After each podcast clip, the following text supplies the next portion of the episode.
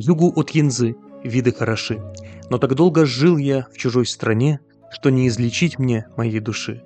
Где бы ни был я, всюду грустно мне. Веслами машу, по реке плыву, тянутся ко мне дружно дерева, дождик перестал. Вижу синеву, но не веселит эта синева. Хорошо видна мне гора Ушань, солнце светит мне с голубых высот, здешней красоте рад отдать я дань стелется простор до морских ворот. Пусть укреплена вся равнина так, что не страшен там дух дурных времен. Даже крепостям угрожает враг, этот уголок лучше укреплен. Чэнь Юи.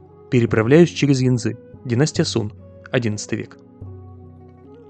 Добрый день, дорогие друзья, уважаемые ученики школы китайского языка Ван Мэй. Меня зовут Сергей, и мы продолжаем цикл наших бесед об истории, культуре и символах Китая.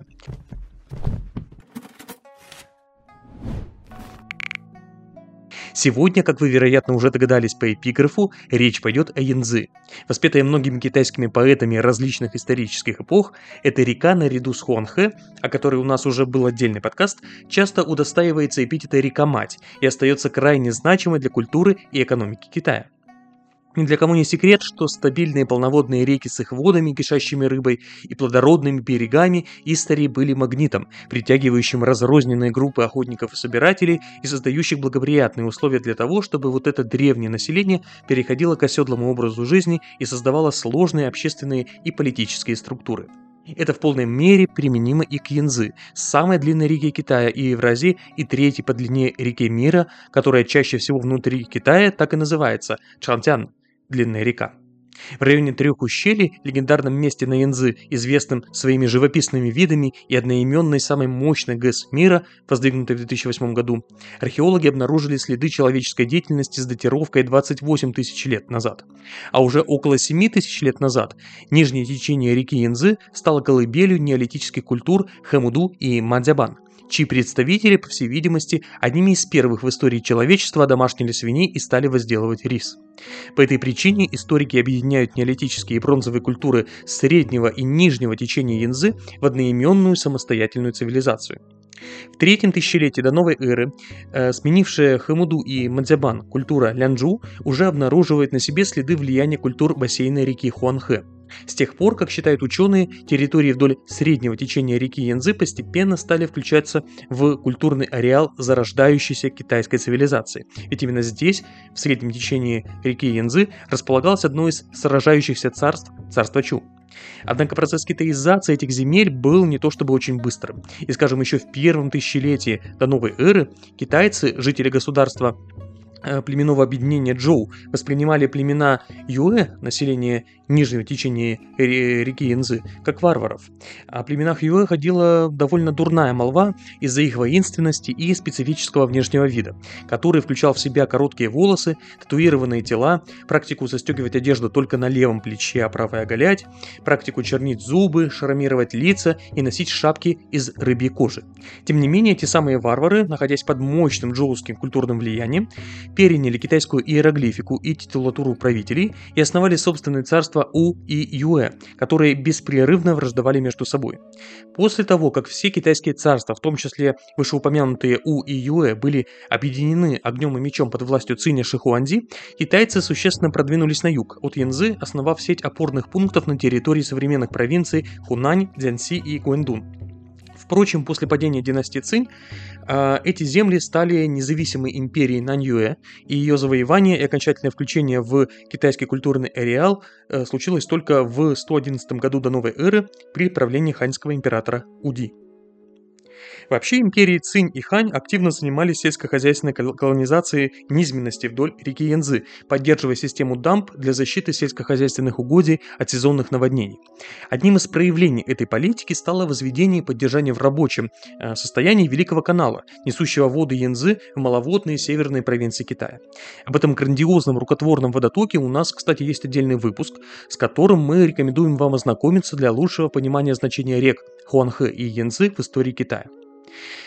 Все эти ирригационные новшества сделали земледелие, преимущественно рисоводство, стабильным и продуктивным, поэтому неудивительно, что при империи Сун, это 10-13 века, территория вдоль Янзы, особенно в ее нижнем течении, стала одной из самых богатых и развитых частей страны.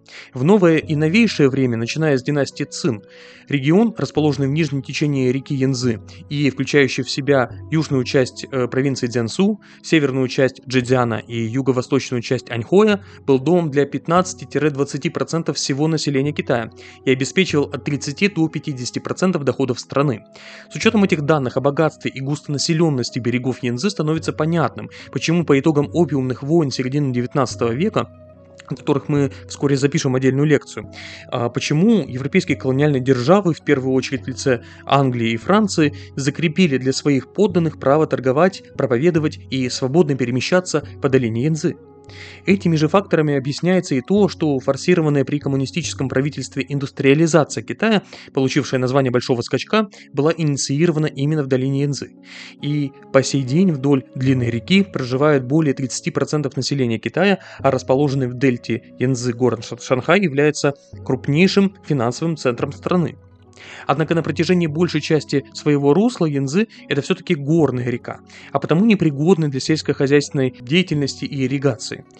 Эта река берет свое начало на Тибетском Нагорье, и поэтому освоение китайцами верховьев длинной реки оказывается тесно переплетенным с историей Тибета-китайских отношений. Это вообще отдельная большая тема, которая является крайне чувствительной для современного руководства КНР, поскольку после падения Цинской империи а, Тибет, имевший и ранее долгую историю фактической независимости правивших в Китае династии, обрел частичное международно-правовое признание как независимое государство. По этой причине часть международного сообщества э, восприняла присоединение Тибета к Китайской Народной Республике в 1950 году не как восстановление Китая в его исторических границах, а как вторжение и завоевание. А существующее по сей день правительство Тибета в изгнании, которое долгое время возглавлялось э, Далай-ламой и размещалось в Индии, не позволяет Китаю э, поставить окончательную точку в вопросе признания Тибета исконной частью китайской территории.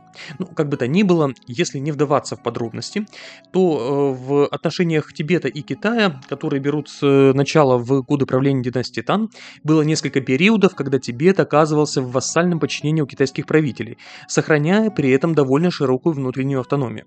Наиболее плотная интеграция Тибета в управленческие структуры и экономику Китая началась только в 50-м году прошлого века. И с этой целью в верхнем течении э, реки Янзы, которая в Китае называется Динша-Тян, дословно река Золотого Песка, было сооружено около 20 как пешеходных, так и автомобильных и железнодорожных мостов для увеличения управляемости и доступности Тибетского автономного района.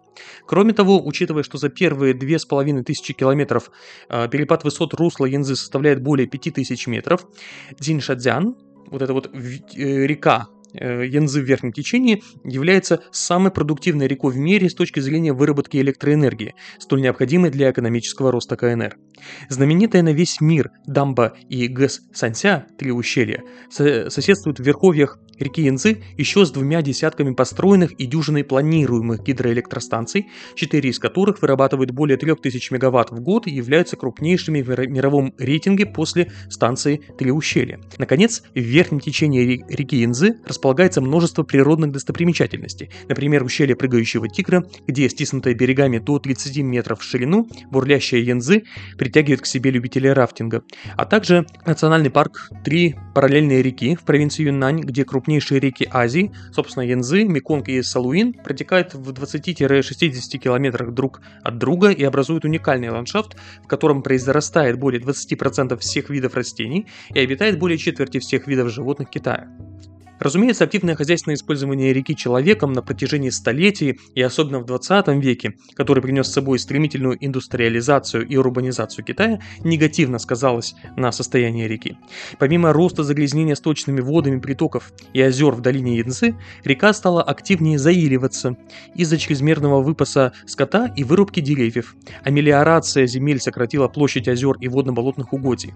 Возведение каскада ГЭС в верхнем течении частично решило проблему заиливания, затапливания, поскольку дамбы стали накапливать за собой тонны ила. Однако это повысило риски того, что при сильных наводнениях плотины не смогут задержать резко возросший объем воды, а также привело к тому, что река Янзы, несущая минимальные объемы ила в среднем и нижнем течении, будет не наращивать берега вдоль своего русла, откладывая на них ил, а напротив, размывать их все сильнее и сильнее. Наличие искусственных водохранилищ в верхнем течении, территории, которая отличается высокой сейсмической активностью, повысило риски наводнений из-за потенциальных разрушений плотин вследствие землетрясений. Наконец, все описанные выше процессы э, привели к сокращению популяции или даже вымиранию редких видов животных, населяющих бассейн Янцзы, включая китайского аллигатора, бесперую морскую свинью, китайского осетра и китайского речного дельфина. Однако, вопреки всему, всем проблемам и невзгодам река Янзы, как и века и тысячелетия назад, продолжает нести свои воды через Южный Китай на восток, Восточно-Китайское море, и через жизни многих и многих поколений китайцев. На стремнину грибу, из коричного древа весло, тихо плещет волна, берегов озираю простор, впереди за леском Янзии, небольшое село. Древний город Джунчжоу показался уже из-за гор, до пределов морских ты доходишь спокойная река, а исток твой в горах, порождение холодных ветров. Листья с кленов летят, устилая ковром берега. В тихом шепоте их, горькой осени, слышится зов. Такая вот удивительная роль у длинной реки, реки Янзы в прошлом и настоящем Китае. Ну, а сегодняшняя лекция подходит к концу. Услышимся с вами в новых выпусках нашего подкаста. До скорых встреч!